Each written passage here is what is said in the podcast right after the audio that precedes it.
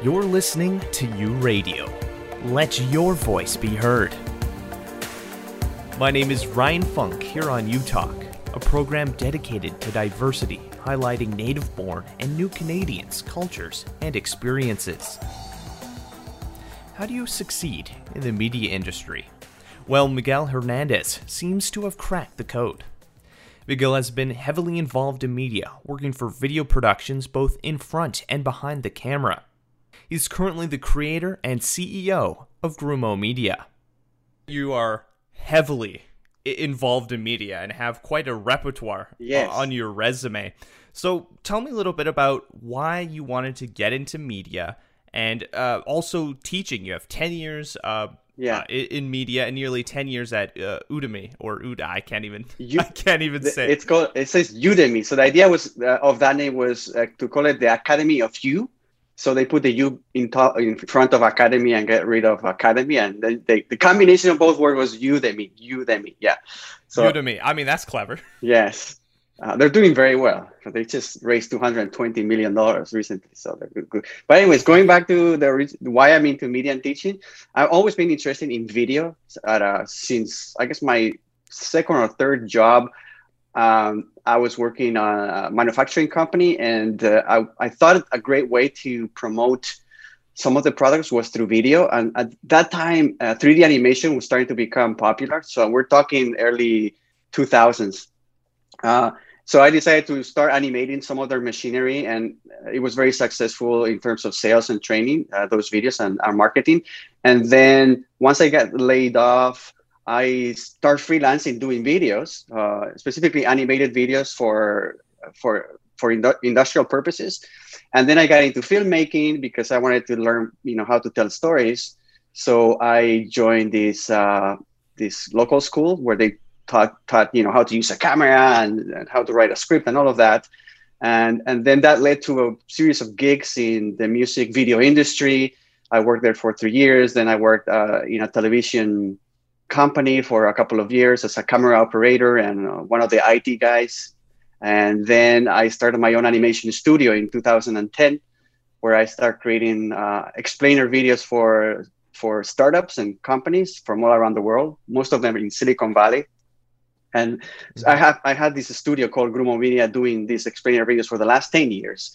But one of the things I did early on, uh, in uh, after I started my studio, was to to create on- online courses because I had a lot of people coming to my studio that couldn't afford the typical fee for one of these animated uh, videos, which is between five thousand dollars or ten thousand dollars to create one of these videos. And a lot of these companies, being startups, they didn't have the budget, so I decided to create an online course where I would teach people how to create these videos for themselves. And I posted on my website and start getting a few sales and then that same year, we're talking 20, uh, 2011, Udemy uh, started. Uh, so they, they were one year in business, but they were looking actively looking for online instructors. And I found them and I uploaded that same course on Udemy. And to my surprise, that course did very, very well that first year. So we're talking, uh, it made over $96,000 US with me just uploading it there. And to me, that was like the biggest light bulb in history. I was like, what? Are you kidding? You just uh, sit at home and record an online course and you can make a pretty good living. So since then, I have always been teaching online uh, because I really enjoy it. I had lots of feedback from my students. Now over 35,000 students on Udemy, uh, you know, that are very happy with my courses and so I've been recording a few more courses over the years, and I think it's a it's a great way to reach people and also make money as well. Just listening to you, I, I can hear the passion in your voice as you're talking about this. Yeah. So why don't we talk a little bit about that journey? Is there kind of a key moment during your uh, your career in media that stands out to you as this is the right path? Uh, so there there two different moments. I guess one uh, when I started my studio, my animation studio, I guess the key moment was really at the beginning when I actually was not doing very well financially because before starting the animation studio, I spent almost two years trying to launch a software startup by myself, and I made a lot of uh, first entrepreneurial mistakes, like not validating the idea, and not hiring people early on, and stuff like that. Um, so I was a little bit kind of desperate. I need to make money, so I created this video, and I sent it to the via support channel to this startup in Silicon Valley and I got very, very lucky because the guy that was running the marketing department is a guy that is uh, very big in Silicon Valley. His name is Alexis Ohanian. He's now married to Serena Williams, and he was the co-founder of a huge uh, social media platform called uh, Reddit.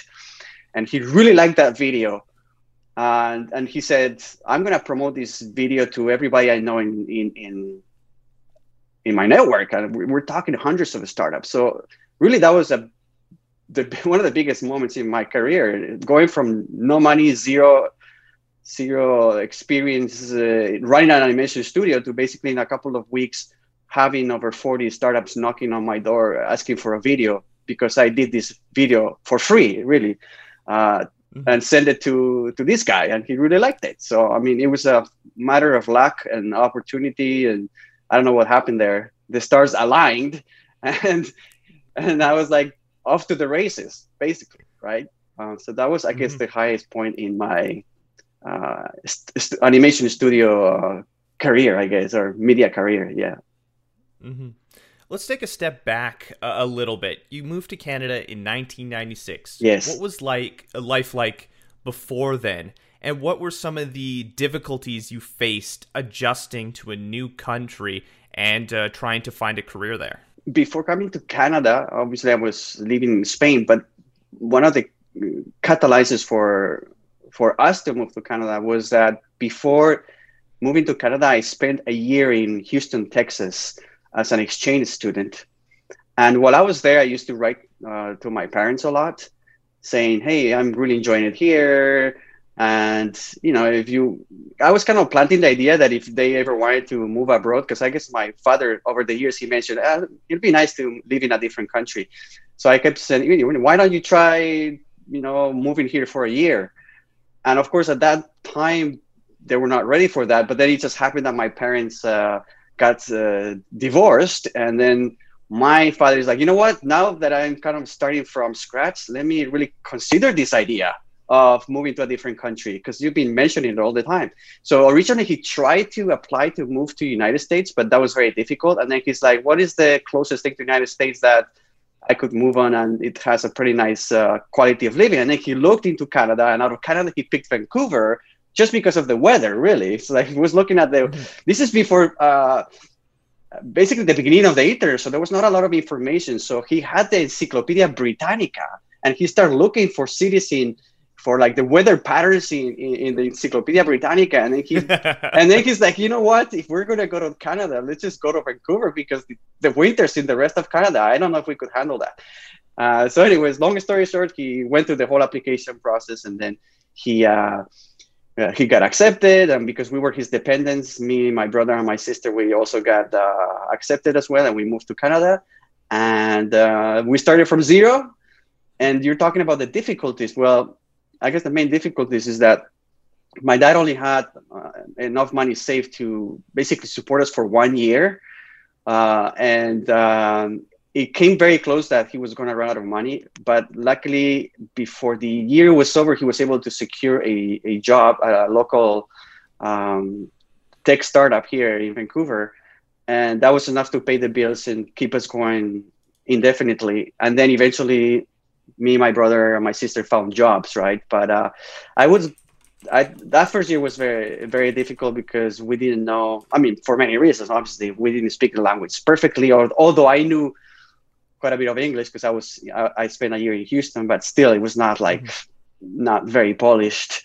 Um, and then my dad, of course, he was I think he just turned fifty, so starting from scratch in, a, in, another country at 50 years old was also very tricky. I think he sent over a thousand resumes before he had a, an opportunity to get a job. So that that first year was was very tricky, but eventually we made it, and we're still here. I've talked to a number of other uh, individuals who have similar stories where they Yeah. come over uh, hu- humble beginnings and have found uh, success uh, in that uh, community in Vancouver. I, it's interesting because over the years uh, I've come to enjoy, and like, and love uh, Vancouver and Canada more. Uh, there was a little bit of a cultural shock, especially coming from a, uh, country in, in southern Europe where we're very warm, and and I think. Uh, uh, more, I, I don't know if you would say passionate or uh, there's something about the uh, Latin culture that I couldn't find here, right? And it took me a while to understand, you know what, this is a different country. There's different people, different culture. And of course, they have a lot of positive things. But at the beginning, I was a little bit, uh, I, I, I felt hard to make deep relationships with people. And I felt that, um, that I don't know, it, it was hard to, and it- for many reasons, you know, because I'm, I'm immigrant, so I, did, I didn't have deep roots with uh, with people here. Like you know, I didn't go to high school here. I didn't, I was didn't grow up here, so it was hard at the beginning to make these connections. And I still think there is, of course, there's culture. Culturally, we're very different. You know, people from Canada and, and Spain. Uh, but I mean, I'm married now to a Canadian woman, uh, so obviously I was able to integrate fully and uh, and embrace the culture. Uh, but it, it's been a uh, a process, right? Now, another thing I've heard other people saying is that, and I've noticed that people in in Vancouver they tend to be a little bit more standoffish, or I mean, maybe cold, colder than in Eastern Canada. So, because I've, I've met people from Eastern Canada coming here and say, hey, uh, you know, they- they're not as friendly as uh, in, you know, Quebec or Montreal or something like that, right? So maybe that's just part Mhm. of the Vancouver vibe, uh, which I- I've relate to a little bit. But um, now I have, you know, a few friends here, and I mean, it's been many years, right? So I had enough time to to integrate and all of that. But uh, I, other than that, I think it's an amazing city. Like we have everything we could imagine: the mountains, the you know, the weather is not perfect, but it's very similar to where I came from in Bilbao, which is rainy all the time. Back in Spain, where I used to come from. So, but yeah, I, I'm happy. I'm happy now. I'm very happy. hmm So you come to a new country, you're establishing yourself, you're starting up uh, your media company, Yeah. your animation studio. How do you stay connected to your roots uh, as you're, you know, you're finding success in your career, as well as adjusting to a new environment? How do you stay connected to your culture and where you come from? uh, I used to write a lot of letters, handwritten letters. The first year, this is again, we're talking just the beginning of email, right? 1996. So I, I remember the first year I wrote over probably close to 100 handwritten letters to all my friends in Spain. So there was a lot of communication uh, with snail mail uh, back in the day. So that was one way that I kept in touch. And then once email came and became more widespread then we use i used to use email a lot. And another thing of course is that um, i used to and i still uh, travel back to spain quite a bit because my mom still, still lives there and a, a lot of my friends live there. So my main way of keeping in touch has been using email a lot now whatsapp. I have a couple of whatsapp groups with all my friends in spain that i i can see what they're up to all the time which is great.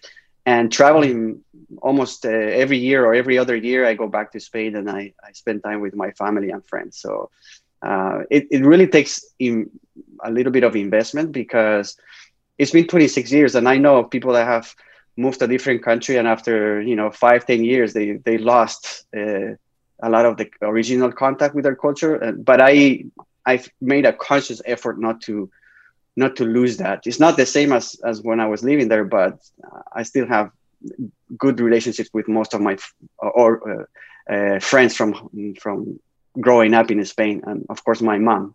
So, what advice would you give other immigrants in finding success in their careers when they're just coming to this new place? They don't have any of these connections, and the culture is alien to them. In our case, it was our choice to move here, right? So we were already kind of open to the idea of we're gonna hustle as hard as we can to to get a job or to find a career here. Now, if you move to Canada because you have any other choice, then it, it may be it's gonna be maybe culturally difficult to to adapt because maybe you just didn't want to come here. It was maybe the only option that you had if you're a refugee or something like that. But in either case, you you have to be very open-minded and understand that there's always going to be differences culturally, but that now you're in a different playing ground. So the rules that may apply in, in your country are different, and you just have to uh, be open-minded and respect uh, the place that you are. And you, you happen to be in, in a, one of the best countries for immigration in the world, and with a great uh, quality of life and a lot of opportunities. So I would recommend people to be ready to hustle a lot and to provide value as much as you can to help other people. There's a lot of um, ways you can volunteer in, in Canada to which of course they don't pay you, but they're great to make connections. I remember volunteering for a couple of organizations when I wanted to get into film. I just locally, you know, you you just you could apply to be a camera guy at a, at a local television show for free, you know, and it was a great opportunity to get real world experience. And uh, they were not as picky choosing people because they're basically getting people for free. So I think volunteering is a great way to get your foot in the door, uh, to make those connections, first connections, and then if they they see that you're you're working hard and that you care and you have passion about what you're doing, that will lead to other opportunities. Uh, and of course, if you're looking for a job, then be ready to send hundreds, if not a thousand resumes before you get a call back. Uh, like in the case of my dad, especially if you're immigrating when you're, you know, over 40 years old or 50 years old, which gets harder, right? So you really have to have that hustle mentality, and and if you work hard, you, you'll find a job for sure. Miguel has been passionately sharing his experiences for media, creating tutorials on the Grumo Media YouTube channel on how people can make a living teaching online. If you have any stories you'd like us to share or communities we should highlight, leave a comment on our social media or reach out to us on our website. I'm Ryan Funk. This was U Talk, and have yourself a good one.